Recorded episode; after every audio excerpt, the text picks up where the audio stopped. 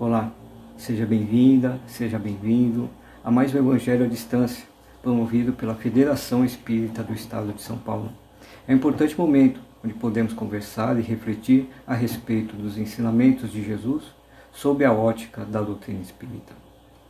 Antes de mais nada, gostaria de propor a todos vocês uma prece inicial, para que possamos elevar o nosso pensamento a Jesus, nosso Mestre, elevar também nosso pensamento a Deus, nosso Pai, agradecendo por essa oportunidade de estudo e de conhecimento, pedindo assim a Jesus que nos auxilie a nos concentrar nesse momento, para que possamos melhor aprender e refletir a respeito do assunto.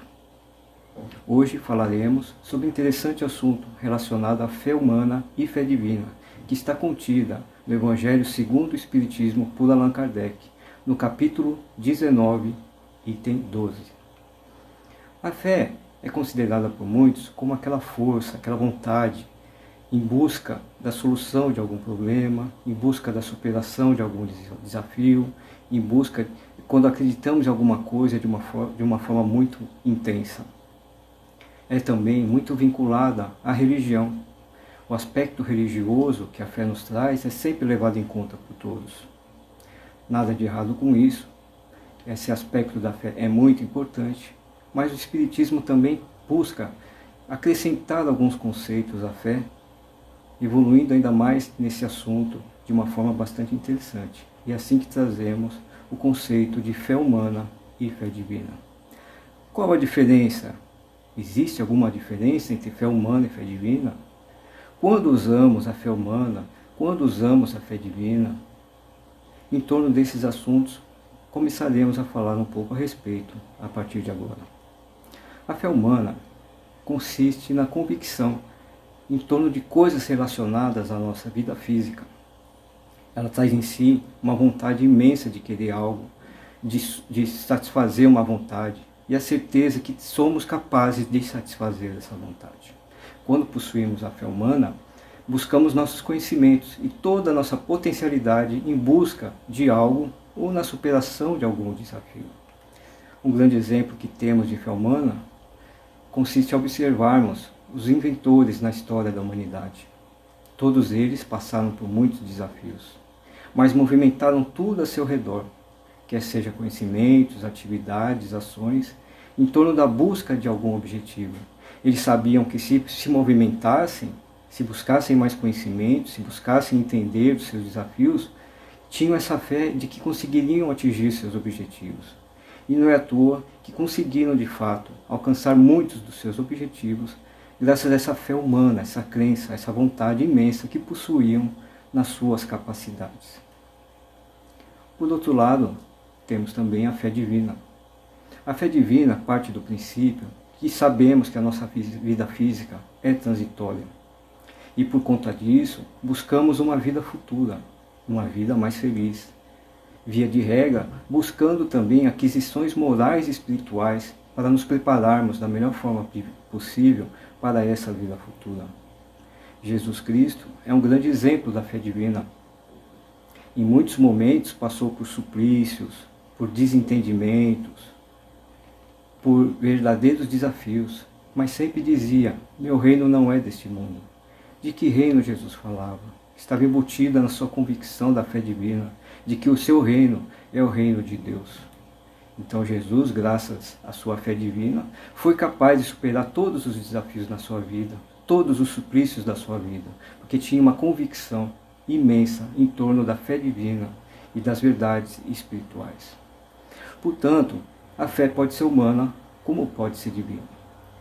Porém, nesses exemplos todos que trouxemos, verificamos exemplos de pessoas muito, muito famosas, inventores, Jesus Cristo, e pode vir aquela pergunta: a fé humana e a fé divina, capaz de superar desafios, é um privilégio de poucos? Não é um privilégio de poucos. Todos nós, sem exceção, somos capazes de praticar a fé humana e a fé divina. E mais do que isso, somos capazes de desenvolver a nossa fé. E quem foi que disse isso? Jesus Cristo, em seu Evangelho, em João capítulo 14, versículos de 12 a 14, deixa bem claro. Quem crê em mim fará as obras que faço, e até maiores do que elas. Jesus, nesse momento, nos revela o poder da fé e das faculdades que todos nós possuímos, sem exceção. E como desenvolver essa fé? Jesus, nesse mesmo versículo citado, começa dizendo: Crede em mim, aquele que crê em mim. Então, o estudo do Evangelho é importante, facilitador para desenvolvermos a nossa fé. Não só o estudo, mas também buscarmos praticar as lições indicadas por Jesus Cristo em seu Evangelho. Ali em seu Evangelho, Jesus, portanto, nos orienta a desenvolver a nossa fé. E mais do que isso, nos orienta a respeito dos detalhes do que é essa vida futura, do que é o reino de Deus, fortalecendo assim também a nossa fé divina, da mesma forma que ele utilizou muito da fé divina durante a sua vida. Lembrando que o reino de Deus que Jesus buscava e que todas as suas ações giravam em torno da busca do reino de Deus, é o mesmo reino que nos aguarda. Somos todos filhos de Deus. Então somos todos é, candidatos cada vez mais a participar do reino de Deus mediante as nossas ações. Algo mais pode ser feito? Sim, pode ser feito. Diante dos desafios da nossa vida, temos várias oportunidades de colocar a fé humana e a fé divina em prática, e além de colocá-las em prática, em desenvolvê-las.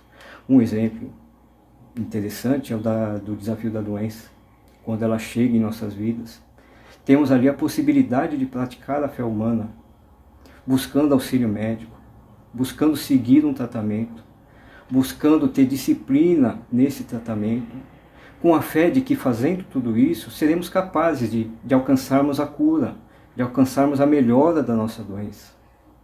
É um exemplo, portanto, de utilização da fé humana para a superação de algum desafio. Outro exemplo que podemos utilizar relacionado aos desafios dos vícios. Através da fé humana, conseguimos buscar também tratamento, buscamos seguir aquele tratamento, buscamos resistir aos impulsos do vício, sabendo que essas ações que dependem de nós e daqueles que nos rodeiam serão capazes de fazer com que possamos superar os vícios. Vale lembrar que Jesus, durante toda a sua vida e em vários dos seus processos de cura, para cada doente, recém-curado, Jesus falava: A tua fé te salvou. Ou seja, o doente fez algo a mais, além de crer simplesmente. Ele agiu, ele promoveu é, ações, inclusive a, de busca, a da busca de Jesus Cristo, para que pudessem ser curados. Falamos aqui de dois exemplos, utilizando muito da fé humana, mas nesses mesmos dois exemplos podemos usar os aspectos ligados à fé divina, entendendo por exemplo, e acreditando na providência divina. Somos todos filhos de Deus. Deus ama a todos, sem exceção, e busca, sempre que possível e permitido, nos auxiliar a superar os nossos desafios. Então, a, a fé divina consiste, por exemplo, em acreditar no poder da prece, acreditar nessa potencialidade, nessa força que nos liga com Deus, que faz com que consigamos buscar orientações e fortalecimento para a resolução de muitos dos nossos desafios em nossa vida. Então verifiquem, a conjugação da fé humana com a fé divina possui um aspecto muito importante que pode ser desenvolvido por todos nós nas pequenas coisas da nossa vida e também nos grandes desafios que podem surgir em nossa caminhada.